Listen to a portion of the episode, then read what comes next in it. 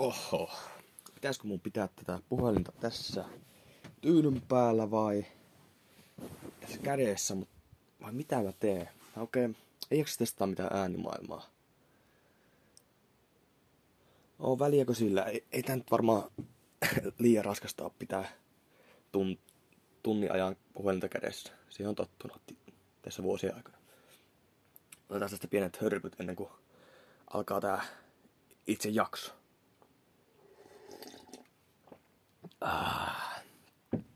Ai että mitä kaakaota. Mulla on tuossa tommonen litran vähän niinku desimitta.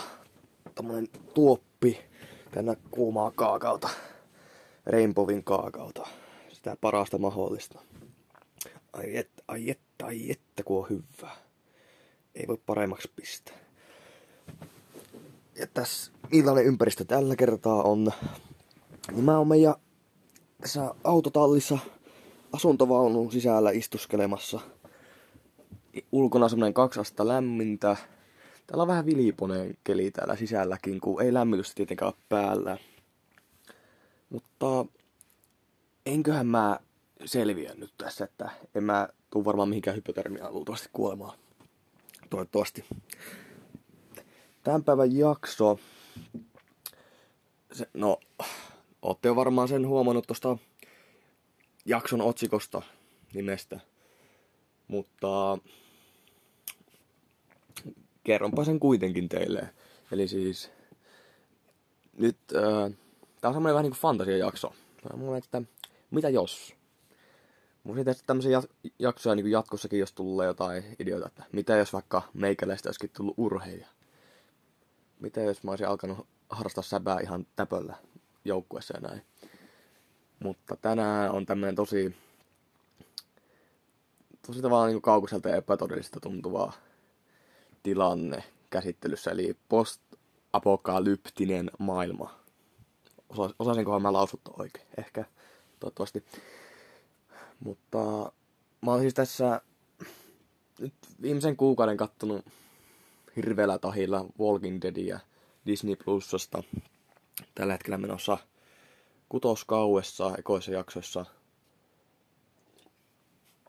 Ja siinähän siis, jos joku ei saatu tietämään, niin tota, eletään tämmöisessä zombie valtaimassa maailmassa. Se on vissiin joku, voisi verrata epidemia, pandemia tilanteeseen. Että se on sellainen tartunta, joka vaan leviää. Ja siellä ne pieni joukko ihmisiä yrittää selviytyä miljoonien zombien keskellä Amerikassa. Mutta ei siitä nyt täältä kertomaan enempää. Varmasti moni teistä on saattanut katsoa tämän sarjan kokonaan läpi ja näin. Ja tosiaan löytyy Disney Plusasta. Suosittelen kyllä kovasti, että on sen 8 euron, 7 euro arvone todellakin, mitä kuukaudessa tuo Disney Plus maksaa. No niin, lähdetäänpäs mun pitää nyt ihan esitellä itselleni tämä kysymys tässä alkuun, että mä pääsen tähän. Tämä lähtee oikealla tavalla käyntiin. Viime jaksossa oli vähän sitä ongelmaa, että ei jotenkin se ydin pysynyt siinä. Mua karkaili juttu tosi paljon käsistä. Ja mä en pystynyt, mä yritin kuunnella sitä jaksoa sitten jälkeenpäin, kun mä olin julkaissut sen. Mutta heti ekalla sekunnilla, niin mua, tiedättekö, rupesi vähän hävettää se. En mä tiedä miksi, mutta se jakso julkaistessakin oli semmoinen fiilis, että, että kehtaanko mä nyt oikeasti julkaista tätä, että kun huomasin, että mä olin silloin, istuin siis mökkisaunassa ja se äänimaailma on semmoinen tosi, mua häiritti se. Mun ääni ka, vähän niin kaiku siellä, mä kuulosti siltä, että mä kailotan jossain luolassa hirveän kaukaa siihen mikkiin. Ja sit muutakin mun ääni oli reilut puolet siitä jaksosta semmoinen tosi hentoinen siinä huomasi, että jotenkin mä ei ollut semmoista reipasta asennetta, semmoista päättäväisyyttä oikein siinä alussa mukaan. Että oli vähän semmoinen olo, että kun tiedosti, että nyt mä tosissaan, tästä tulee mun eka jakso. Mä olin päättänyt se siinä ennen, kun mä olen äänittämään, että tänään mä duunaan sen. Tänään, ja sitten huomenna mä julkaisen sen. Että ihan sama kuinka paska siitä tulloo. Niin, kunhan mä saan jotain sisältöä irti, kunhan mä pystyn höpisemään sen puoli tuntia ainakin, niin aiheesta kuin aiheesta, niin mä julkaisen sen. Sillä ei ole mitään väliä, että, että kuinka onnistunut se jakso sitten on. Mutta taas tää meinaa vähän karata käsistä, niin eiköhän esitetään nyt itsellemme tämä kysymys, eli mitä, tai siis piti kysyä, että miten just mä selviäisin, jos maailmasta, tai mä joutuisin elämään post-apokalyptisessa maailmassa. Onpa vaikea sana. No,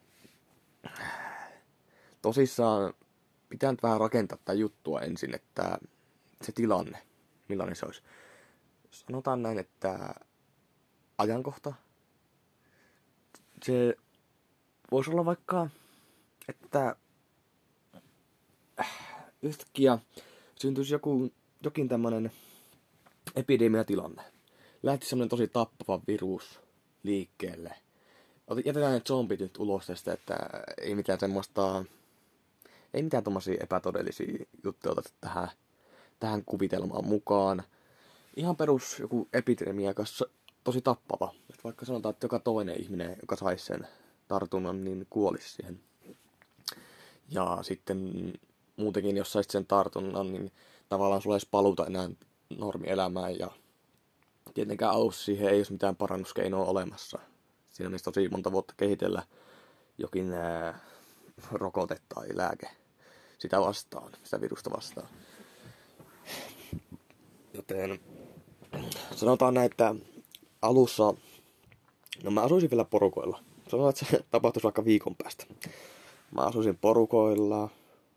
Mä mä en nykyään lue kauheasti uutisia, mutta mä olisin varmasti kuitenkin tietoinen jotain kautta siitä, että semmoinen virus on lähtenyt leviämään hirveällä vauhilla jossain päin maailmaa. Sanotaan, että se olisi vaikka taas Aasiassa, vai vaikka lähtee sieltä Kiinasta. Sieltä paskasta valtiosta liikkeelle. Ja sitten mä tota, saattaisin kuulla vaikka YouTuben kautta siitä tai Twitchistä. Mä en näitä uutisia oikeasti lue, mua on vähän moti niihin koronan takia. Kuitenkin pääsin nope- aika nopeasti kuulla siitä ja tavallaan mä vähän jo varautuisin siihen ja seurasin tosi aktiivisesti tilannetta. Silloin kun koronakin lähti leviämään enemmän vuosi sitten, niin mä seurasin päivittäin sitä yhtä tiettyä Royal Stats YouTube-kanavaa striimiä, jossa päivitettiin epävirallisesti niitä jokaisen valtion tartuntamääriä. Olin tosi kiinnostunut siitä parin kuukauden ajan. Öö, niin mä tekisin varmaan samaa hommaa. Ja sitten sanotaan näin, että se olisi monia kertoja tarttuvampi ja etenisi paljon nopeammin se viruksen leviäminen, mitä koronan kohdalla. Että menisi ehkä pari viikkoa, niin Suomessa alkaisi tulla ekoja tapauksia. Sitten sitä tietysti media niin kuin alkaisi viestimään hirveitä kauhukuvia ja tarinoita, että, että mitä kaikkia oireita on ja sitten tuli ensimmäisiä kuolin ilmoituksia ja näin. Öö, siinä vaiheessa porukka alkaisi mennä paniikki, kaupat tyhjeni, sitten tuli taas tämä vessapaperi homma, ne vietäisi käsistä. Niin mä sanoisin, että mä tota, Mä en tiedä, miten mä suhtautuisin semmoiseen tilanteeseen. Koronan kohdalla mulla ei ollut mitään huolta. En mä ollut sillä, että vanhemmille, että no niin äkkiä, käykää tuosta hirveät varastot elintarvikkeita meille, että tässä on tosi huonosti, että kohta tulee kaikki liikkumiskielot ja näin. Että tosi vaikea sanoa, miten se suhtautuisi, mutta sanotaan nyt näin vaikka, että jos siitä niin kun tulisi heti tietoa, että se on tosi tappava virus. Niin kyllä mä siinä vaiheessa mun suhtautuminen suhtautuisin tosi niin kuin varoen siihen, että mä en lähtisi enää, mä en näkisi yhtä ihmisiä, mutta kun niitä ihmisiä, jotka mä asun, eli mun perheenjäseniä. Öö, ja ehkä mä niinku, sitten kun tulisi lähipiiriekoja tapauksia, niin kyllä mä, mä haluaisin niinku heiltä kuulla oireista. Halu, haluaisin niinku saada itselleni realisoitu sen, että kuinka vakava tämä tilanne oikeasti on.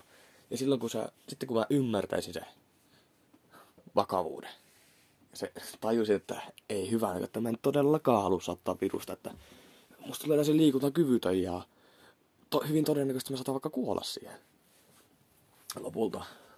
Niin totta kai en mä halua sitä tartuntaa. Siinä tapauksessa äh, tulisi mi- mieleen nämä Walking Dead fiilikset. Miten ne ihmiset on oikein selviytynyt siinä maailmassa. Tietenkin sitä voi sitten jo ennakoida jo, että, että kohta meillä ei varmasti ole enää niin kuin, meillä lähtee nämä kaikki perustarpeet kohta elämästä pois. Sähköä, sähkö lakkaa olemasta. Mitäs juokseva vesi? Mä en oikein tiedä, miten kauan se pelaisi. Mutta varmasti niin kuin, mä en jää siltikään omilleni. Mulla on niin iso perhe, yhdeksän henkeä, minä mukaan lukien, niin se olisi todella, to, se olisi aika todennäköistä, että meillekin tulisi se tartunta jotain kautta. Niin moni pikkusisarruksista käy koulussa ja isä töissä kohtaa niin paljon ihmisiä. Se olisi aika väistämätöntä, että, että tavallaan loppupeleissään koko perhe saisi jotain kautta sen tartunnan. Ehkä mä niinku tuossa tilanteessa mä lähtisin oikeasti johonkin keskelle ei mitään mettää. Ottaisin teltan, um, jonkun trangian, um, vettä noin alkuunsa, sitten kuivan muonaa, niin just semmoista muonaa, mitä mä pystyn vetämään ilman, että se tarvitsisi lämmittää. Niin sitä vaikka kuukauden eteen. Niin paljon kuin mä pystyisin kantamaan repussani. Että, mutta tekisinkö mä sitä yksin? Lähtisinkö mä tosissaan ihan, ihan yksin niin kuin selviytymään tästä, niin ehkä en. Sitä pitäisi miettiä, miettiä niin kuin, siinä tavallaan, siinä tilanteessa priorisoitu se, että ketkä ihmiset sulla on kaikista tärkeimpiä ja näin. Ja ketkä vois niin kuin selviytyä parhaiten. Ketkä on vahvimpia tuommoisessa tilanteessa. Niin kyllä mun pitää sanoa, että siinä käytäisiin varmasti perheen kanssa hyvin, hyvin aikaisessa vaiheessa jo. Mä tosi esille se, että mä meinaan, että mä en jää omil, mä en asetu tähän kotiin, että neljän seinän sisään, vaan että mä näen parempana vaihtoehtona se, että mä en niin pysty elämään vapaana. Mutta sitten se tullaan myöskin siihen kysymykseen, että jos mä nyt sattuisin hölmönä lähteä yksin, niin loppupeleissä ihan kun näin realistisesti ajatellaan, niin en mä tulisi kauhean kauan ehkä selviämään. Sitä, että vaikka, vaikka mä tykkään paljon olla yksin, kävellä tuolla metissä tuntikausia, olla omien ajatusteni parissa, ja yksi oleminen ei ole mikään ongelma. Esimerkiksi niin vaikka mä olisin kuukauden yksi, mutta kuitenkin tuossa tilanteessa mulla ei ole mitään kauhean hyviä erätaitoja. Mä en koskaan metästänyt. Mä en tykkää kalasta. Mä, mä inhoan sitä. Muistan joskus lapsena on mato-ongella vedellyt rantakalliolta jotain ahvenia ja yff, iska on sitten, mä en ole koskaan siis irrottanut koukkaa kalasta. Ja tuntuu tosi inhoittavalta tunkea omat sormensa sinne uh, kalan suuhun tai kiduksiin. Mutta mulla muistan semmoinen tappauksen, että sai semmoisen kohtuu koko se ahven, ei ollut ihan mikään poikane. Niin tuli puristettu sitä niin kovasti nyrkki, että sillä, tuli, sillä valui niin kuin hirveä määrä verta mun käsille kiduksista. Silmät vaan pullotti ja mä näen edelleen sen mielikuva mun silmissä. Tai siis sen tilanteen mun silmissä. Mutta kyllä tommoset tilanteessa sitten, kun sulla on oikeasti tiukkaa ruoka, ruoankaa, ruoan suhteen. Ruoka on tietenkin tosi tärkeä. Tärkeää ihmisille, että tarvitaan sitä energiaa kaikkeen touhumiseen. Ja itse asiassa siihen, että pysytään ihan järissäänkin. Niin kyllä tuossa tilanteessa, kyllä mä uskon, että mä saisin itsestäni sen verran niin kuin irti, että vaikka mä inhonkin tavallaan eläinten tappamista, niin kyllä sinä sitten ymmärtää, että mun on pakko vaan tehdä. Muuten mä en tuu pysy hengissä kauhean pitkään, jos mä en pysty tekemään tätä. Mutta kyllä mä todennäköisesti tulisin yrittäisin saada jotain ihmisiä mun mukaan. Mietin vaikka, että niinku, haluaisinko mä koko perhevoimin lähteä tolle niinku elämään luonnonarmoilla. Niin en. Kyllä, kyllä mä sanoisin, että, että ehkä niinku, kyllä vanhempia ja pienempien sisarusten olisi parempi jää himaan kuitenkin. Lukittautua vaan neljän seinän sisälle. Koska,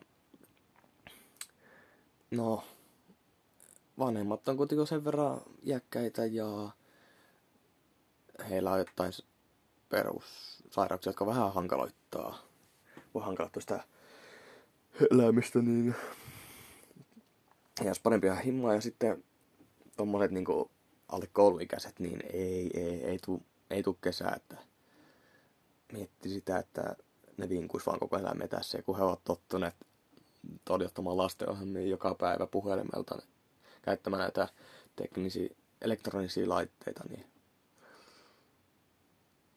se olisi heille tosi vaikeaa tottua semmoiseen elämään ilman mitään ruutua tai niistä valoa. Sitten taas nämä, mulla on kaksi siskoa alakoulussa ja yläkoulussa, niin kyllä mä heidätkin jättäisin kuitenkin kotiin. Toki siinä tullaan siihen kysymykseen, että kyllä mä ottaisin huomioon myöskin sen, että mitä just he haluaa tehdä. No sellaisi hirveä vimma, että he eivät suostu jäämään kotiin. Niin kyllä mä siinä tilanteessa sanoisin, että olisi niinku pakko vaan ottaa heidät sitten mukaan. Parempi se, että ollaan yhdessä kuin että kaikki lähtee yksi omille teilleen. Sitten mulla on nämä kaksi vanhinta mun pikkusisarusta, mun veli, joka on vielä lukiossa ja sisko, joka elänyt abi vuotta, niin heidän kohdalla mä toivoisin tosi paljon, että tällaisessa tilanteessa, kun me ollaan kuitenkin meille kasti ikäeroa. Veljen kaa kolme vuotta, siskon kaa vuosi. Lapsuudessa oltiin niin läheisiä, tuli leikitty paljon ja kaikkea touhuttiin, niin tavallaan mä toivoisin tosi kovasti, että he olisivat valmiita lähteä munkaan selviytymään.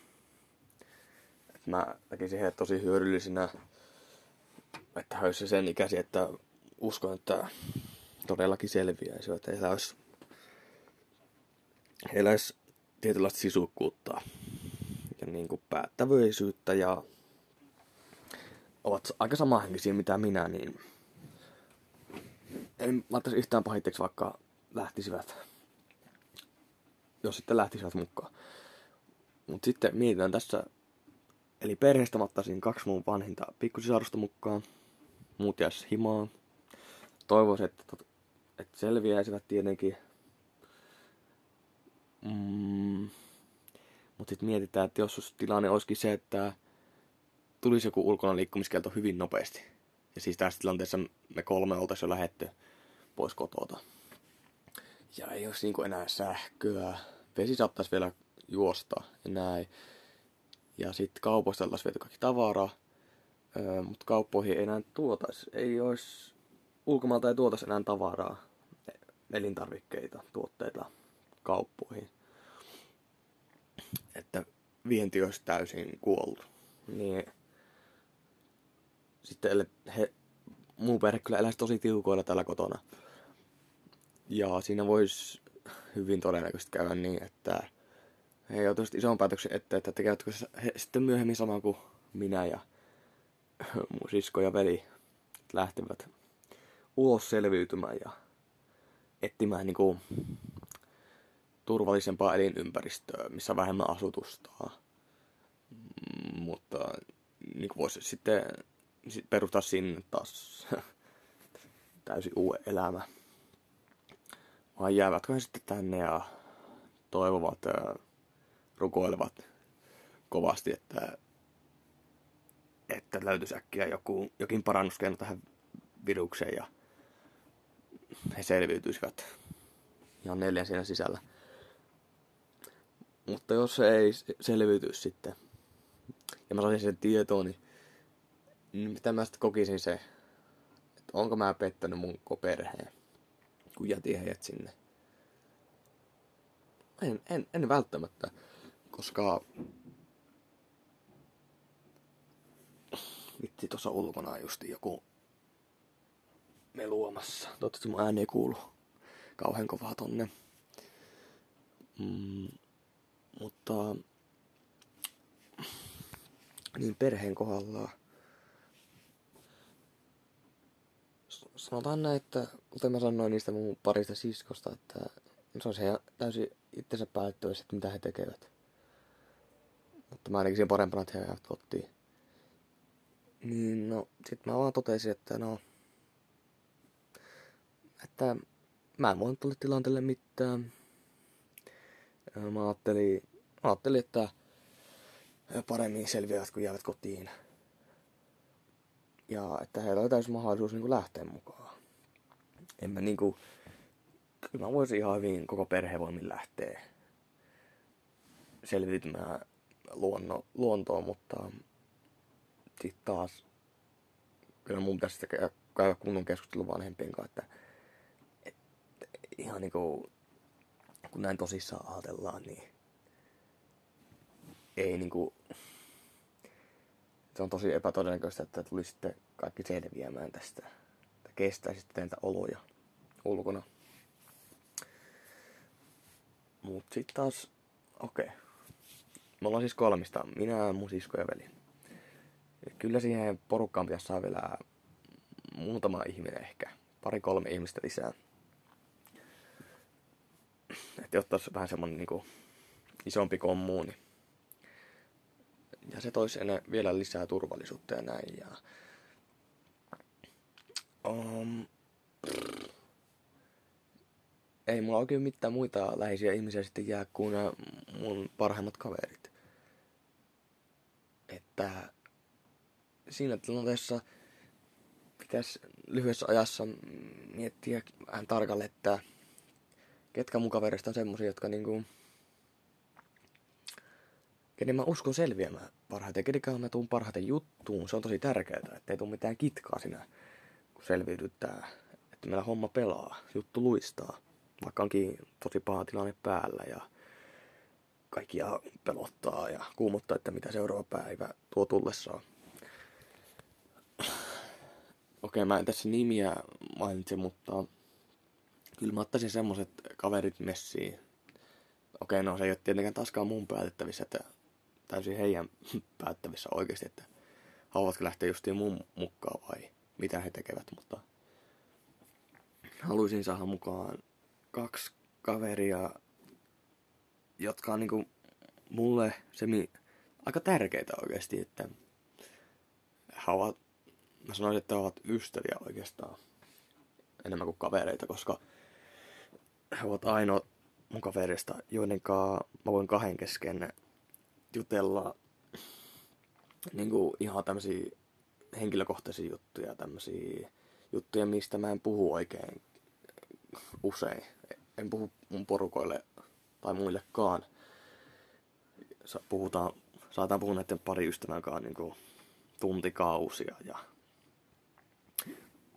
vaiheella ajatuksia ja purkaa tavallaan huoleaiheita ja näin.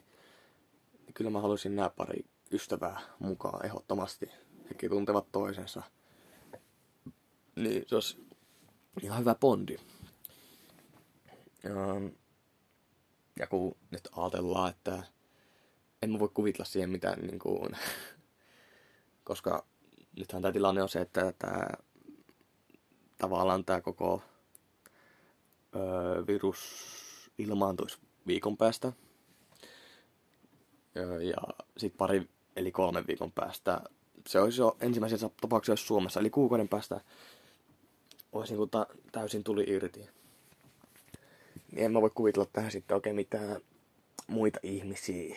Että mä ottaisin ne ihmiset, ketkä mulle on läheisimpiä ja tärkeimpiä tällä hetkellä, joiden kanssa mä tuun parhaiten juttuun, keiden mä uskon selviävää. Eli mun sisko, veli ja sitten pari hyvää ystävää. Mutta se on sitten mielenkiintoista nähdä, että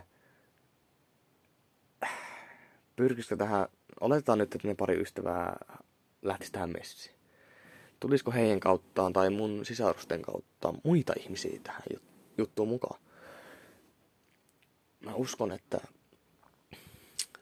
veli tois mukanaan hänen yhden kaverinsa siskon kautta, en tiedä, ehkä ei tulisi ketään. Sitten te pari ystävää, niin toisella on tosi laaja kaveripiiri. Ja toisella taas on ehkä pari kaveria.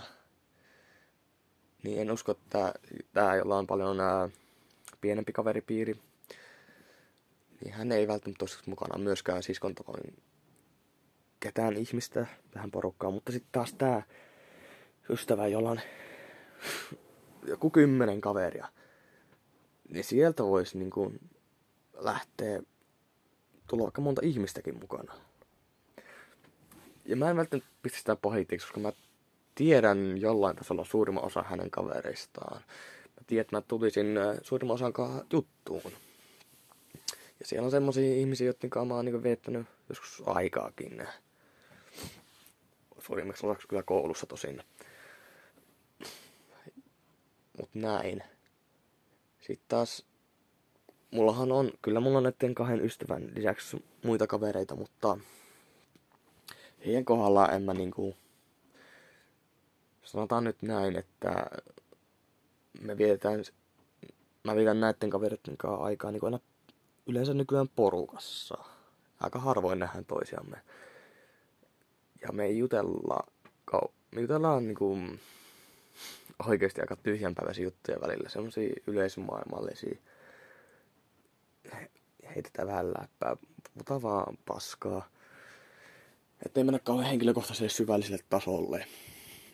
Niin valitettavasti näiden kaveritten kohdalla mä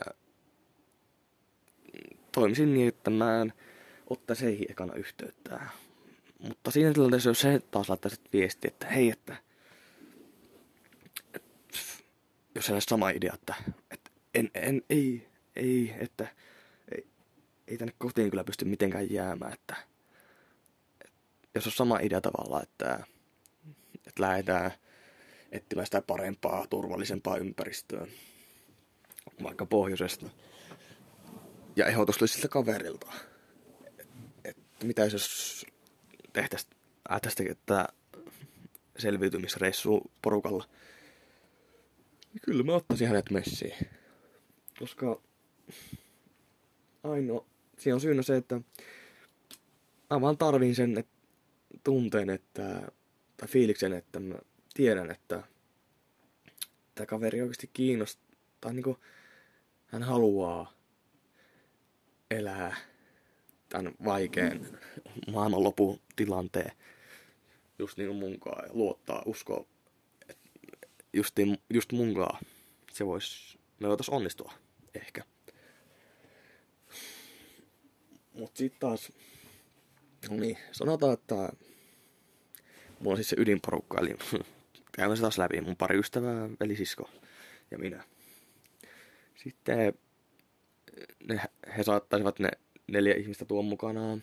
Ehkä suunnilleen kolme, neljä ihmistä Eli meillä olisi semmoinen noin kymmenen ihmisen porukka ja sitten mun kautta saattaisi olla vielä pari kaveria tai tuttavaa. Ne olisi reilu kymmenen ihmistä,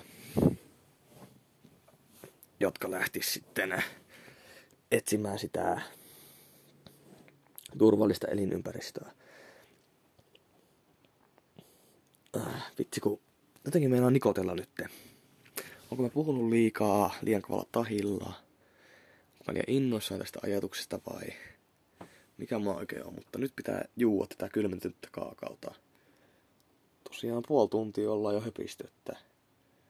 aika menee kyllä ihan törkeen nopeaa.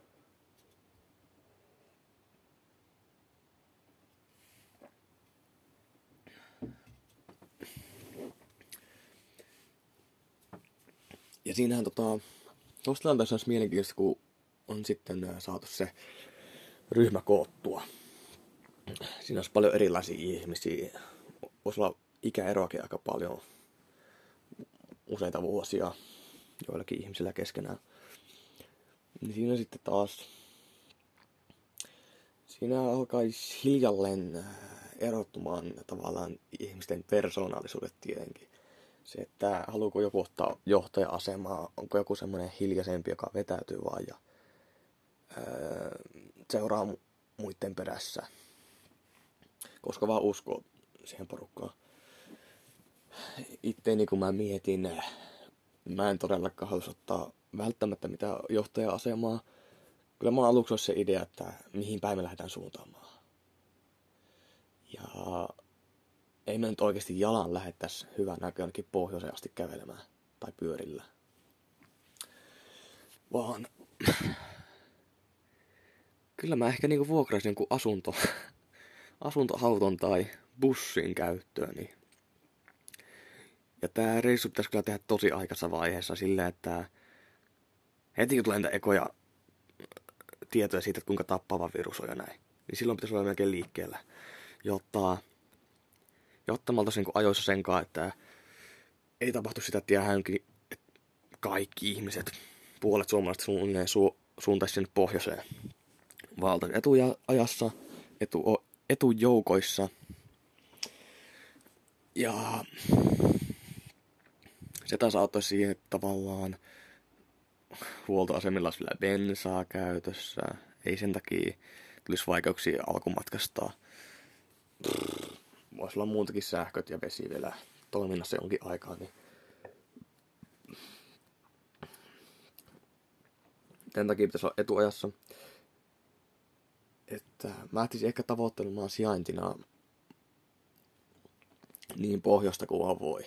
En toki lähtisi minnekään huippuvuorille sinne jäämerelle.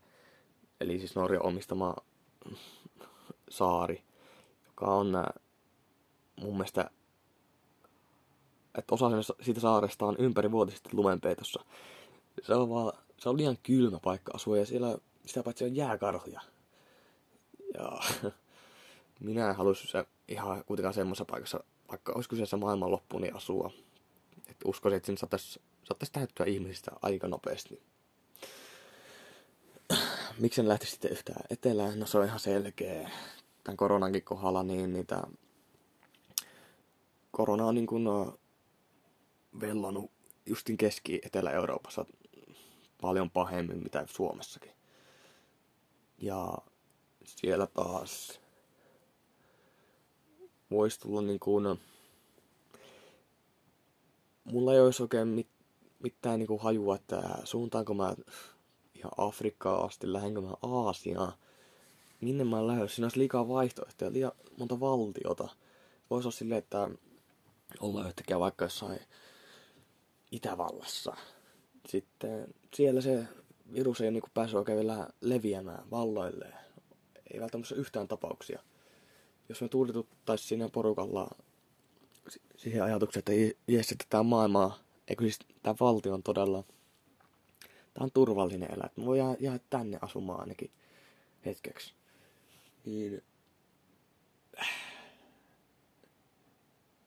se olisi se olisi aika perseestä loppupeleissä.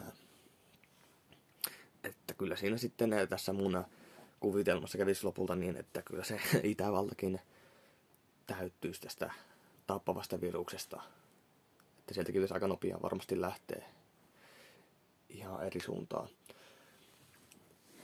Ja mä en haluaisi tämmöisen muutoksen keskellä asua, että joutuisi koko ajan vaihtaa paikkaa ja miettimään, että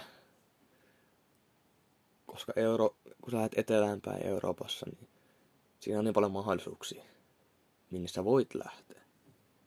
Että ei siinä niinku tietä sitä, mikä näistä suunnista on se oikea valinta loppupeleissä.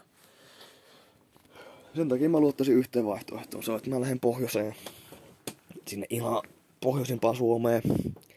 tavallaan niin kuin sinne Norjan, Venäjän, Suomen raja-alueelle pyörimään. Pitäisi toki olla semmonen, että kyllä mekin tarvitaan perusjuttuja, että meillä pitäisi olla vettä käytössä, eli jonkin puron lähettyille pitäisi päästä asustelemaan. Mm, myöskin sitä lihaa pitäisi saada jostain välillä. Että onko se sitten kalaa vai muita eläimiä, niin sekin on senkin kannalta on aika tärkeää se paikan valitseminen. Sitä pitää saada sitä ruokaa, vettä. Ähm, mutta kun tällainen tunturilla elätään, eletään, niin sitten se on tietenkin yleisesti ottaen viileämpi ilmasto ja näin. Niin se toisaalta on isompi haaste, että no vaikka olla sille lähössäkin oltaisiin mietitty näitä juttuja, että saattaa olla reissussa monia vuosia, jos lähdet, ollaan päätetty, että lähdetään sinne pohjoiseen, niin kyllä siinä otetaan paljon lämmintä vaatetta mukaan. Mutta silti se, että eletään jossain, sitten olisi jossain miinus 30 asteessa asuntoautossa tai bussissa, teltoissa, niin kyllä siinä se vaikuttaisi väkisinkin mielialaa. Ja se, että okei, okay. se on täysin väistämätöntä, että ei tuollaisessa maailmanlopun post-apokalyptisessa tilanteessa, niin ei sinä pysty vaan elämään päivittäin semmoisella tsempillä ja niin kuin positiivisella ajatuksella optimistisesti, että, että kyllä, tää, kyllä tästä, että kyllä se aurinko jossain paistaa ja kyllä me löytää semmoinen paikka, missä mihin tämä virus ei tule koskaan leviämään. Et siltä kannalta se paikka pitäisi olla todella syrjäinen. En mä välttämättä mietti sitä lämpötilaa niin paljon, sitä ilmastoa oikein, että kunhan mä saan sitä perustarpeita, ruokaa, vettä, että pysytään niissä olosuhteissa hengissä ylipäätään. Ei lähdetä mitkään ääriolosuhteisiin jonnekin Sahara-autiomaahan asustele tai Siperiaan talveksi. Koska siellä voidaan ihan kuolla hypotermiaan tai siihen, että meillä ei tarpeeksi vettä ja kaikille, jolloin Sahara-autiomaassa, niin jos elettäisiin, niin porukka kuolisi siihen, meillä ei vaan ole vettä. Nyt meikäläinen on vähän solmussa tämän jutunkaa. Mutta okei. Okay. Yritän saada jotain vähän eri näkökulmia tähän hommaan ja jotain mielenkiintoa. Jos mä nyt lähden miettimään tätä omalta kohdalta, niin en puhuta niistä ihmisistä, jotka kuuluu siihen porukkaan. Porukka voisi, sieltä voisi tulla paljon lisää ihmisiä koko ajan. Toki mä en haluaisi, että siitä tulee ikään äh, monen sadan ihmisen porukka. Että semmonen maksimissaan 20 ihmistä, 20-30 ihmistä. On pieni kommuuni, tiivis yhteisö. Se olisi, se olisi hyvä. Ja tämä on kuulostaa siitä, että mä halusin, kun mä ajattelin tällä tavalla, että mä niin kuin ajattelisin, että mä olisin, että mä tekisin kaikki päätökset. Olisin johtaja-asemassa, no ei se kyllä niin menisi. Mä jakaisin tää valtaa varmasti muille. Et vaikka tässä mun idea ollut alun perin, että kootaan tämmöinen ryhmä ja lähdetään etsiä sitä parempaa paikkaa, niin uh, mä en haluaisi ottaa täyttä vastuuta. Et jakaisin sitä kaikista niin luotettavimmille ihmisille, semmoisille ihmisille, jotka on oikeasti fiksuja, osaa ajatella järjellä, tehdä hyviä päätöksiä.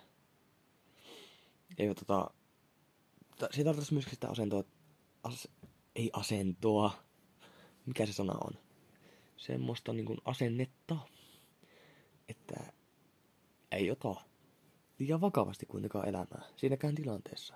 Ei ala synkistelee niin päiväkausia.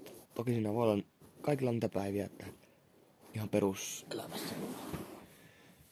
Että ei vaan saa mitään aikaa. Että nousee vaan väärällä jalalla ylös. Mutta jos tuossa tilanteessa on tärkeää se, että öö, meillä on aina se usko siihen, että me löydetään. Tästä voi selvitä tästä hirveästä pandemiasta ja me voidaan löytää se täydellinen paikka meille. Että se usko siihen on se, minkä keinon me ainoastaan voitaisiin selviytyä. Voitaisiin päästä läpi vaikeista jutuista. Ja sitten taas ajatellaan, mä ajattelen taas omasta näkökulmasta nyt tuota tila, tilannetta. Niin kyllä siinä aika nopeasti kehitys kaikissa erätaidoissa. Et vaikka alu, alkuun saattaisi tuntua, että mitäköhän tästä tulee, että kun en ole koskaan metästänyt tai kalastanut. En ole tehnyt tulta oikeastaan niin kuin leiriolosuhteissa ja näin. Solmutkin, mitään haju niistä, miten tehdään kestäviä ja tämmö, tämmöisiä niin kuin, äh, partiolaisten solmuja. Et mä voisin olla aika hukassa alussa, mutta kyllä mä uskon, että siinä kehitys nopeasti, että kun saa aina niitä ihmisiä, jotka osaa nuo hommat paremmin, sä voit niiltä oppia sen. Ja sitten taas sulla on jotain taitoja, mm, mistä muut hyötyy. Sen takia tuo porukka olisi tosi tärkeä. Mutta sitten kun mä mietin, että mä uskon, että mä itse, että mä pysyisin järjissäni loppupeleissä, jos mä saisin sen porukan kokoa. Jos taas lähtisi yksin, niin en todellakaan selviä. Mulle ihmiset on kuitenkin, vaikka mä en tälleen niin kuin peruselämässä koe kauheasti tarvetta hengata ihmisten kanssa, viettää sitä aikaa, niin kyllä mulla on kuitenkin, miten se nyt sanoisi, kyllä mä saan kuitenkin ihmistä voimaa. Että aina kun on nähnyt jotain kaveria, ystävää, ollaan juteltu ihan kahden kesken, niin mä saan sitä tosi paljon voimaa, hyvä fiiliksen päälle. Semmoisen, että tulee vaan semmoinen olo, että ai että, että on, tom, että on olemassa tommosia ystäviä itselläkin, että joidenkaan voi tehdä mitä vaan. Voidaan puhua mistä vaan. Meillä on se luottamus. Että nyt pitää nostaa sille se, että mä en ole koskaan porukassa kokenut. Mä en pysty porukassa olemaan se oikeasti se oma itteni. Mä oon tosi hiljainen porukassa, en kovin puhelias. Vaikutan tosi ujolta, sisäänpäin kääntyneeltä, näin. Siltä, että mua ei ylipäätään kiinnosta olla siinä tilanteessa. Ja näin se kyllä meneekin että ei kiinnosta. Mä oon huomannut tässä viime vuoden aikana, että tai viimeisen vuoden aikana, että Intessäkin, niin en mä niinku pääse oikein porukan sisälle koskaan alkastuvassa tai muspadetuvassa. Mut sit taas vietin tiettyjä ihmisten, joiden koin olevan jollain tavalla samankaltaisia kuin mä ja jotka niinku, vaikka olevan kiinnostuneita myöskin hengaamaan mukaan, niin vietin heidän kanssa vapaa-ajalla välillä aikaa ja huomasin, että se on paljon niinku, se on vaan siistimpää. Antaa mulle enemmän kuin porukas hengaaminen. Et mä en ole yhtään porukka-ihminen. Että kyllä mua vähän huolettaisi tavallaan tuossa porukalla lähdetään selviytymään post-apokalyptisen maailman keskellä, niin huolettaa vähän se, että miten se ryhmä lähtisi, niin kuin, miten se dynamiikka lähtisi kehittymään. Mulla varmasti syntyisi semmosia, kun olisi valmiiksi semmosia syvempiä ihmissuhteita tiettyjen ihmisten kanssa, olisi tärkeämpiä ihmisiä, jotkut olisi osa sitä porukasta ottaisi olla semmoisia ihmisiä, joihin mä en ko- kokisi mitään kauhean kovaa yhteyttä tai kiinnostusta, niin mä muuten nyt tiedän jo, että mistä tämä mun äänen värinä johtuu. Se johtuu siitä, että täällä on ihan aika pirun viileä. Edelleenkin. Se vaikuttaa, mä, mun keho vähän tärisee. Mä en vaan nyt huomannut sitä tässä puhuessa vielä, mutta mun keho värisee, niin se vaikuttaa automaattisesti mun puhumiseen myöskin. Mutta ei voi nyt sille mitään. Et mä en nyt lähde ennustamaan tässä mun kuvitelmassa mitä lopputulosta tuohon. Siinä voisi käydä ihan miten vaan, että mä voisin alussa mä voisi olla kunnon tsemppi päälle ja semmonen fiilis, että, että on periaatteessa ihan siistiä kuitenkin, että äh, eletään tämmössä maailmanlopun aikaisessa maailmassa, että pääsee viettämään aikaa niiden ihmisten kanssa, jotka kokee kaikista lähisimmäksi. Ja, mutta kyllä se on hyvin todennäköistä myöskin, että ei siinä menisi kauhean paljon aikaakaan, kun meikäläinen olisi jo... Tavallaan mulla saattaisi olla semmoinen luovuttaja fiilis, semmoinen... Mulla vaan napsattaisi ajatus, että päähän, että onko tässä mitään järkeä. Kun varmasti kaikilla tulisi jossain vaiheessa semmoinen ajatus, mutta mulla saattaisi pinttyä mun päähän, että mä pääsis eroon siitä. Koska mulla Intissäkin kävi niin, että ehkä jo toisen viikon kohdalla mä aloin miettimään, että ei vitsi, että miksi me tehdään tämmöistä, miksi maata jossain hietikossa kuvitellaan ampuvamme rynnäkkökivääreillä. Miksi me vedetään tämmöisiä pitkiä marsseja. Kun mietin sitä oikeaa sotatilannetta, jos syttyisi sota, jos Suomi on sodallinen, niin tekisinkö mä tämmöistä hommaa? Olisinko mä rivisotilas, jääkäri, joka menee etujoukossa kuolemaan? En, mä en uskonut siihen, ja sama voisi olla tossa tilanteessa, kun ää, ollaan lähdetty selviytymään porukalla virusta vastaan. Tavallaan se mua tuossa eniten huolettaisi. Myöskin se huolettaisi, että siinä voisi käydä niin, että mua tulisi oikeasti kitkaa sitten niiden ihmisten kanssa, joita mä en tunne alun pitäen niin hyvin. Mutta toisaalta mä aina sanon, että mä tuun kaikkien ihmisten kanssa tosi hyvin toimeen. Mä uskon siihen. nyt mä heti tähän perään kyllä isken tohon mun väittelee vasta, että ei mulla nyt mitään suurempia, ei mulla missä välejä niiden joidenkin ihmisten kanssa poikki todellakaan. Mutta sitten taas se, että eniten mä oon kyllä huolta mun mieliala, että kun on tuossa inti aikana, niin kävin puhumassa sotilaspaminkaa siitä. Sitten tehtiin noita, tein läspäivittäin sitä PDI 21 masennus tai semmoista mielialaa kysely höskää, mikä nyt onkaan, vitsi kun likottelee jotenkin. Niin silloin to, tuli aina tuo keskivaikein masennus tulokseksi siitä testistä. Ja mä en oo hakenut sille mitään apua tässä intin jälkeen. Mä en kokenut intin aikana, mä tarvittiin lääkkeitä, mielialan lääkkeitä. Mä en halunnut todellakaan ottaa niitä vastaan. Mä en usko lääkkeisiin niin kuin, omalla kohdalla ollenkaan. Mä sanoin, että kyllä mun pitäisi hakeutua terapian pariin, mutta tällä hetkellä. Mutta kun mä tiedän, että sinne on todella vaikea päästä, terapeuttia on aivan liian vähän.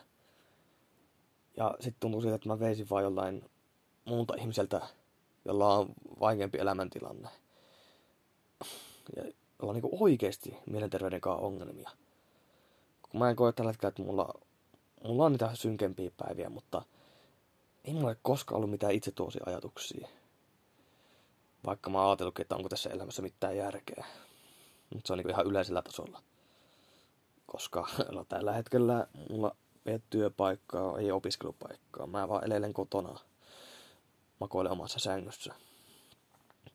Mutta nyt mennään taas tähän mun post-apokalyptisen maailmaan.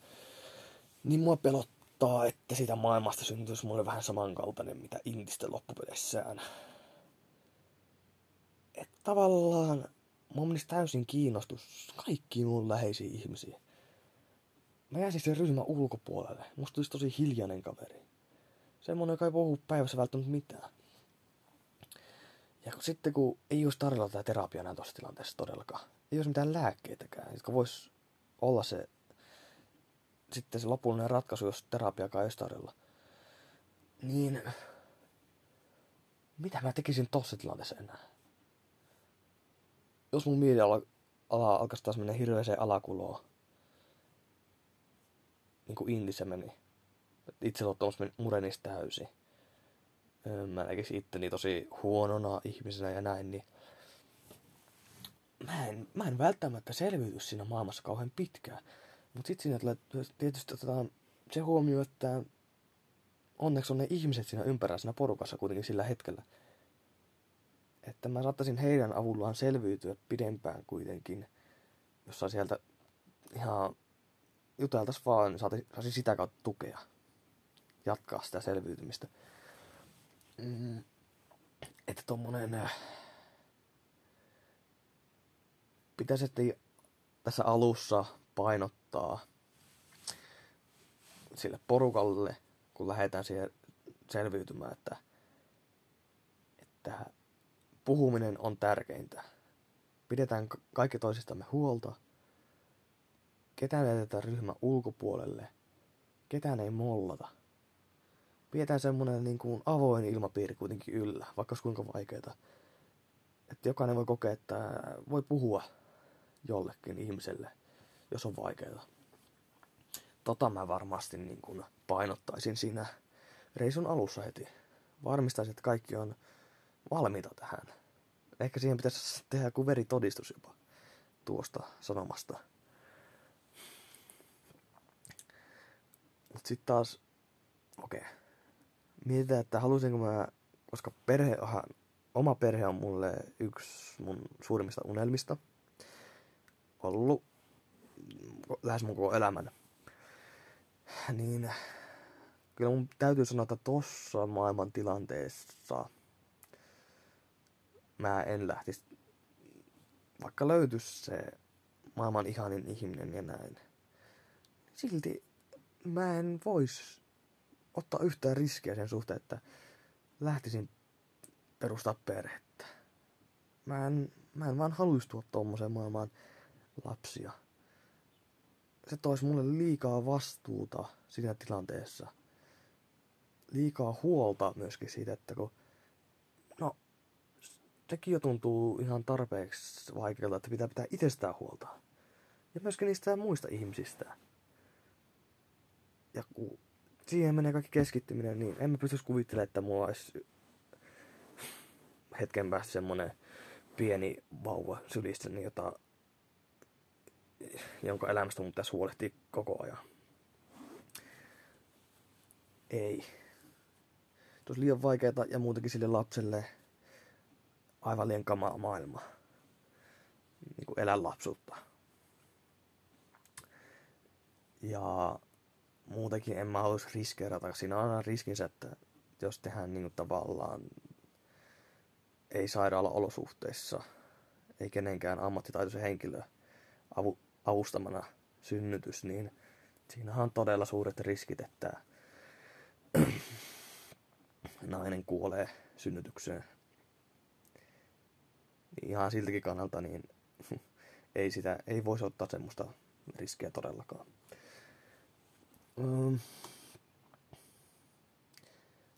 Nyt ollaan jo, tai minä olen, tämä on hauska kun mä aina välillä käyn tätä memuotua, siitä puhuin jo viime jaksossa, mutta mä tavallaan koen, että vaikka tällä ekalla jaksolla on ainakin tämän mun Anchor-sovelluksen tietojen mukaan kaksi kuuntelijaa, koska en, en ole viittinyt mainostaa tätä vielä, koska mua hävetti se eka jakso, koska mulla on aika heleä ääni, koska mua jännitti ja mä otin puhelimen vaan lauteille. Mä jaksan sitä silloin kädessä pitää. Nyt mulla on puhelin ollut koko ajan kädessä. Tai ainakin tässä niinku suun lähettyvillä. Uh, mutta siinä oli oikeastaan, no siihen loppunut tää mun post-apokalyptisen selviytymistarinani kuvitelmaan nämä kertominen teille. Voi ehkä joskus sitä jatkaa. Nyt mä en saa kuitenkaan enempää irti siitä jollain tavalla. Että nyt tiivistetään, mä kokoisin porukan läheisimpiä ihmisiä. Mä uskon, että musta tulisi ihan hyvä metästäjä ja kalastaja ja selviytyjä. Mä tulisin ihan hyvin. Pärjäsin noissa olosuhteissa loppupeleissä. Mutta sitten voi olla se mieliala mielenterveyden kanssa. Todennäköisesti tulisi ongelmia jossain vaiheessa. Ja kun siihen ei olisi mitään ammattiapua tai lääkeapua, niin se voisi hankaloittaa liikaa sitä.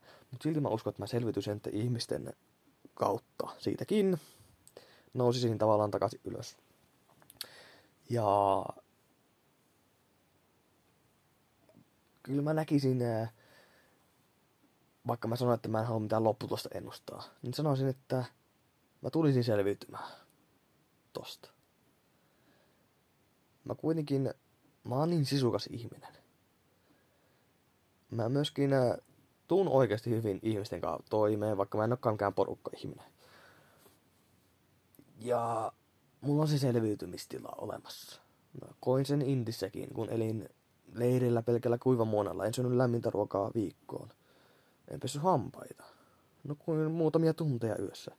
Tein kello ympäri töitä. Elin todella vähällä energian määrällä.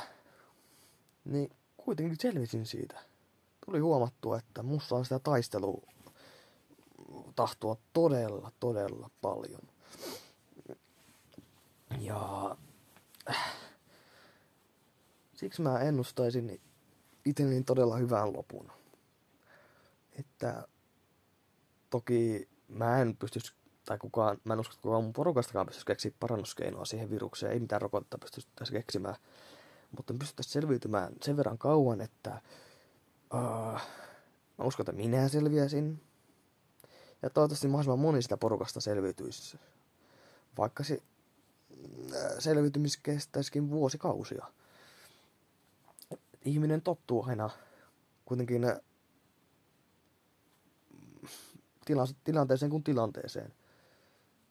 Ihminen on luotu siihen. Kun ollaan, ollaan eletty niissä kivikaudenkin ajoissa, niin ne olosuhteet ovat aika samanlaisia silloin, mitä olisi tämmöisessä post-apokalyptisessa maailmassa. Ja siksi mä luottaisin siihen, että me selviydyttäisiin. Nyt pitää pistää kyllä stoppi tälle recordingille. Nimittäin tässä on äh, semmonen pieni probleema, että mä en pysty äänittämään yli tunnin mittaista segmenttiä. Eli yhtä äänitettä. Että tunti on rajana tässä sovelluksessa. Ja nyt on kulunut 58 minuuttia. Joten lyödään stoppi ja mä hyppisen tähän loppuun vielä toisen paljon lyhyemmän segmentin toivottavasti. Ja saa nähdä, mitä siitä tulloo. Että tulenko mä vielä käymään tätä post-apokalyptista maailmaa minun silmin vähän enemmän läpi. Vai mi- mistä mä oikein höpöttelen, mutta sen te kuulette ihan pian. No niin, tossa tuo eka segmentti jo latautuu. Mä en jaksanut odottaa, että se latautuu ihan loppuun asti, että vedetään tää heti tähän perään. Otetaan pienet höröt tästä mun kaakao-tuopista.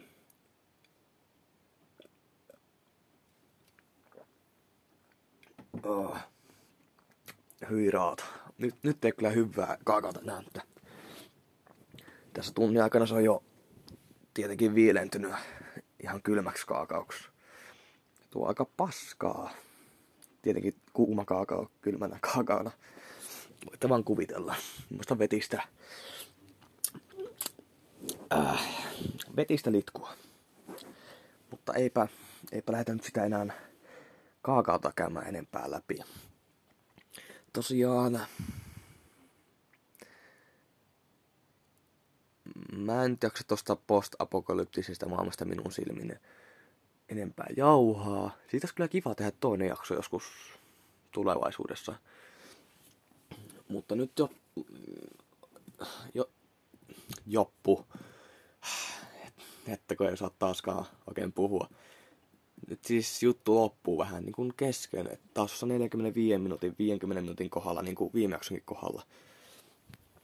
Mutta mä silti haluan koen jotenkin tarvetta höpötellä tähän loppuun jotain. Että todennäköisesti musta tuntuu, että tämä jakso on nyt aika onnistunut. vaikka alkuun tuntuu, että, huh, että joutuu tämmöiseen, joudun pakottaa itse tämmöiseen viileeseen asuntovaunuun istuskelemaan tunniksi, että mitäköhän tästä tulloo, niin mä koen, että tää on paljon onnistuneempi jakso, mitä se ykkönen. Että kehitystä on tullut, ja mä en lähde kuuntelemaan tätä yhtään ennen kuin mä julkaisen. Tai sen jälkeenkään. Koska mä tiedän, että... Sori, jotenkin röyhtäytyttää tällä hetkellä. Tullut ehkä juotuu vaan liikaa takaa kautta ja näin. Niin tässä jaksossa ei siis ei tullut blackoutteja oikeastaan yhtään. Juttu lensi jotenkin paremmin. Pysyttiin siinä tarinassa, koska mulla oli... Se ehkä auttoi siinä, että mulla oli tässä alussa tämä kysymys, jota mä lähdin käymään läpi. Mun pitää ehkä tulevissa jaksossa sitten äh, aina muistuttaa itteeni täällä, mun pitää kehittää joku kysymys aina, jo, jonka kannalta mä ikään kuin lähden käsittelemään tätä aihetta ja jauhamaan shaisseja. Öö, että nyt kun tota, tuo röyhtä, röyhtäily tapahtui äsken, okei, okay, nyt, nyt, nyt, nyt mennään vähän, nyt ei jotenkin kuljettaa juttu taskaa. Pitäisikö pistää stoppi? No ei, ei pistetä. Ei, mä, Eli käydään nyt taas tää mun Litania podcastin ajatuksesta läpi. Minä en editoi näitä yhtään. Saatan leikata alusta pikkupätkä aina pois, koska mä otan nämä podcastit niin, että mä otan aina hörön tosta mun juomasta. Ja ehkä vähän avaan ääntä jotenkin. Saatan vaikka nielasta tai vähän, vähän haukutella, koska haukuttelu rentouttaa näitä lihaksia. Ja ylipäätään avaa sun ääntäkin jopa. Niin... Nyt eka kertaa meiltäkin juttu jäihin, tuli blackoutti. Mutta siis käyn tää litania läpi. Eli siis mä en leikkaa näitä jaksoja. Mä haluan, että ne pysyy tämmöisenä höpöttelyinä. Ja tukematta vierata. No toivottavasti, että heti jos joku on kiinnostunut tulee vieraaksi mun podcastiin ja hän tuo mukana jonkun mielenkiintoisen aiheen, jonkun oman kokemuksen, josta voi jauhaa, niin otan innolla sut mukaan tähän ohjelmaan. Olisi siisti saa tähän niin kuin toinen ihminen mukaan, että tarvitsisi aina istuskella jossain random spotissa ja höpötellä itekseen. Mutta anta, toisaalta tuo höviskellä itekseen, mutta siitä hassu ajatus mieleen, että kun Mulla altaa ajatus podcastin tekemisestä jo vuoden ajan. Vuosi sitten ajattelin, että mitä jos mä alkaisin tekemään YouTubeen semmosia puhejuttuja ja kertoisin omista hankalista elämänvaiheista ja kaikista tämmöistä nyyhky-nyyhky-jutuista. Mutta silloin mulla ei tarvitsisi rohkeutta siihen. Et en tiedä, onko mä kehittynyt nyt jotenkin niin paljon ihmisenä, että musta on vaan rohkeampi jostain syystä. Vai mikä tässä on, mutta nyt kun mä oon, mä oon tehnyt siis ennen tota ekaa jaksoa, joka tuli aprillipäivänä. Ja se oli tarkoitus siis tulla aprillipäivänä. Tietenkin. Koska mulla oli ajatuksena siinä se, että mä tavallaan jakaisin sen mun tuossa IG-privassa, jossa on kaikki tutuimmat ihmiset seuraatte mua sillä. Niin mulla tarkoitus tavallaan ihan tehdä julkaisu, joku story tai joku tämmönen siitä, että hei, tyypit, että meikäläisellä on podcasti vihdoinkin, että tää oli ihan puppua, mitä mä olin suunnitellut. Ja puhun tästä jostain, jossain Snapissa aikaisemmin. Vaan että nyt se oikeasti, mä julkaisin eka jakso. Mutta koska mä häpesin sitä, mä häpesin oikeasti omaa ääntäni, omaa juttuani. Mä en kestänyt yhtään kuunnella sitä. Niin mä en voinut myöskään jakaa sitä teille. Mä en tiedä, onko mä liian itsekriittinen, ehkä mä oon. Koska jotkut teistä tutuis, tutuista ihmisistä. Mä tiedän, että teilläkin on ollut jossain vaiheessa elämänne haaveena tai ajatuksena se, että oispa, oispa kivaa tehdä some-hommia. Niin kuin videoita tai podcastia justiin. Ja no, loppupeleissään siinä käy aika usein niin, että sitä uskallusta ei kuitenkaan ole tarpeeksi. Ja mä itteni kohdalla usein epäillyt sitä, että pystynkö mä tekemään tätä oikeasti. Riittääkö mulla sitä uskallusta? koska mä, mä oon julkaissut tubeen yhden video, jossa mä puhun ää, no se oli siis viime keväänä. Siinä mä taisin puhua jotain, että kuinka vaikeaa mulla on elämässä ja näin. Se oli aivan liian henkilökohtaista. Sitten mä oon puhunut yhden höpöttelyjakson, semmonen treenijakso vaan, että josta mä oon ajatuksena, että sitä ei todellakaan julkaista. Ja sitten mä oon äänittänyt vielä ehkä yksi tai, yhden tai kaksi jaksoa. Toisen mä muistan, että siinä oli vähän ajatuksena se, että se saattaisi julkaista. Mutta kun sitten mä aloin käymään sitä läpi, että mitä olin, mä olin höpöttänyt siinä, en toki kuunnellut, koska en halua, jotenkin se oman äänen kuuleminen, se on todella outoa. Se ei tunnu vielä normaalilta. Mä jotenkin, kun sitä nyt vaan oikein pysty vielä hyväksymään, että onko mun ääni mukaan oikeasti ton kuulonen. Kuitenkin itsellä on sellainen ajatus, että tämä mun ääni on aika myreä, mutta semmonen omalaatuinen.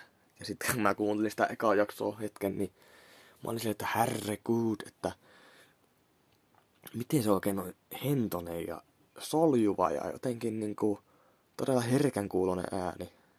Ei kuulostanut yhtään iteltäni. Sen takia mä vähän häpesin sitä jaksoa. Mutta siis yksi treenijakso oli semmonen, että mä käsittelin mun yksinäisyyttä ja ulkopuoli, ulkopuolisuuden tunnetta. Ja sen mä äänitin tuolla mettässä ehkä pari viikkoa sitten. Mutta oli vähän semmonen, semmonen jakso. Niin, ja toinen jakso oli sitten harjoittelujakso, oli äh, unelmista, tulevaisuuden näkymistä. Se oli aika hyvä jakso. Mutta sitten taas, no molemmat jaksot oli semmoiset, että mä puhuin niissä aivan liikaa muista ihmisistä. Ja mun sukulaissuhteista esimerkiksi, josta mä en haluaisi puhua sanallakaan. Mutta mun yksinäisyys ja ulkopuolisen tunne liittyy aika paljonkin mun kokemuksiin niin kuin tuosta ulkopuolisuuden tunteesta justiin ää, mun sukulaisten kautta. Mutta mä tajusin, että en mä niinku, ei eka jakso voi lähteä niin, että mä hirveänä synkistelen, että kuinka yksinäinen mä välillä elämässäni ja on kokenut niin, että mulla ei ollut kauhe, mulla ei ollut ollenkaan välillä niitä kavereita oikeasti. Mä oon tosi syrjäytynyt. En ole kuulunut mihinkään porukkaan näin. Mutta kun kuitenkin mä oon yrittänyt asettua tavallaan kuuntelijoiden asemaan myöskin siltä kannalta, että mä oon vähän niinku tajunnut, että en mä voi semmoisen jaksoja loppupeleissä kuitenkaan julkaista, jossa vaikka puhuisin tosi paljon mun läheisistä ihmisistä, ihmissuhteista, tai noin synkistä aiheista kuin yksinäisyys esimerkiksi. Toki mä voin puhua yksinäisyydestä tietenkin. se on tosi, koska mulla on kokemus siitä aiheesta, niin siitä voisi olla tosi hyvä jakso. Mutta silloin, okei, okay, jakson mitta oli yli tunnin mittainen. Mutta se oli aivan liikaa synkistelyä. Vähän niinku aika lailla jo itsesääliltä tu- kuulosti, kun mä kelasin sitä, mitä mä olin höpöttänyt jälkeenpäin. En siis tosiaan kuunnellut sitä jaksoa ollenkaan. Ja mä mietin vaan, että ei. Mä en, mä en voi julkaista tämmöistä jaksoa. En ekana jaksona, koska ylipäätään mä en usko, että kukaan haluaa kuunnella tunnin mittaista höpöttelyä siitä, joku ihminen vaan höpöttelee omista elämänsä niin vaikeimmista kokemuksista. Ja sitä niin käsitellään vielä siitä näkökulmasta, että, että tavallaan alusta lähtien mun äänensävy oli semmoinen todella, todella melankolinen, synkkä. Et mä en oikein saanut niinku, siinä jaksossa niinku, mä en puhunut sille rempseesti, niin kuin mä oon kokenut, mä oon puhunut tässä jaksossa aika rempseesti ja ajattelematta. Mä muistan, että siinä jaksossa tuli paljon hiljaisia hetkiä, koska se oli mulle aika vaikea, vaikea puhua niistä jostain kokemuksista. Mä oon niitä niinku käynyt läpi vähän aikaa ollenkaan omassa päässänikään. Niin sit mulla vähän, vähän muuttu ajatus tästä kon, konseptista, että siis alun pitäen hän, mun piti aloittaa tää ihan tälleen yksin. Tämän podin tekeminen. Uh, Mutta sitten, just niin kuin mä olin suunnittelemassa ekaa jaksoa, niin yksi ihminen, en nyt mainitse hänestä yhtään mitään, hangetta sen salaisuudeksi, hän tarjoutui mulle niinku aisapariksi siihen podcastin tekemiseen. Et hänkin sanoi, että joo, että moni on hänelle sanonut, että hän olisi niin sopiva podcastin tekijäksi. Ja sitten on aika paljon niinku, aika lailla sama idea siitä, että millainen podi me haluttaisiin tehdä. Me haluttaisiin jauhaa näistä tavallaan tabuista jopa. Tai ainakin vaikeista aiheista. Semmoisista, mitkä on monella meidän ikäisillä ja nuorilla ihmisillä, niin kuin, jotka vaikuttaa sun elämää. Mutta joista ei niin kuin, somessa puhuta yhtään. Et tietysti mä haluan lisää avoimuutta täällä mun podcastilla. Mä haluan synnyttää keskustelua. Mä haluan kuulla teitä mielipiteitä, teidän kokemuksia. Päästään vaan keskustelemaan. Ja ei mulla niinku tavoitteena oikeasti ottaa se niinku yhtään hakea mitään julkisuutta, suosiota. Tai tehdä tästä duunia. Tästä ei todellakaan tuu mulle duunia. Tää on niinku tavallaan mulle oma tapa avata mun, mun pääsisäisiä ajatuksia välillä ihan vaan puhelimelle. Loppupeleissä mulla on niin paljon ihmisiä, että mä voisin päivittäin avata itteni näin. Tää on mulle hyvä keino siihen. Ja vitsi kun on kylmä, mä värisen koko kehostani tällä hetkellä. Mutta vielä tää vielä loppuun. Että mä sanoin tämän viimeksi nämä samat sanat, mutta jatketaan tää edelleen, koska mä en usko, että kauhean moni teistä koskaan kuunteleekaan sitä jaksoa. Toivottavasti ette kuuntelekaan. Mä en tule kyllä poistaa sitä, mutta se on aika hirvetä kuraa suoraan sanottuna. Voitte toki kuunnella sen ja tulla sitten kertomaan, että mitä mieltä olitte sitä ekasta jaksosta ja tästäkin jaksosta. En mä väitä, että tää oli taas mitenkään niinku tähän jaksossa ollut mitään huikeata kehitystä siihen edeltävään verrattuna, mutta tämän tekeminen on tuntunut luonnolliselta ja mulla ei niinku ollut ollenkaan nyt semmoista ajatusta hetkekään päällä tässä jakso aikana, että mitä ihmettä mä oikein duunaamassa. Koska kokeilkaapa itse aloittaa podcastin tekeminen. Tai tehdä tupevideota, jos te käytätte omaa naamanne tai ääneenne. Niin se tuntuu todella, se on todella erikoinen kokemus. Ja siinä menee pitkään päästä, ainakin mulla meni pitkään päästä irti siitä ajatuksesta just, että mitä ihmettä mä oon duunaamassa. Et se, ei oo, se ei vaan tunnu luonnolliselta höpötellä kameralle tai puhelimelle. Mutta ei kai mulla tässä sitten mitään muuta. Mä nyt sanoin kaiken sanottavaa, niin mitä päästä tuli. Mä olin ajatellut, että mä tätä jaksoa varten vähän niin kuin tekisin jotain ennakkotöitä.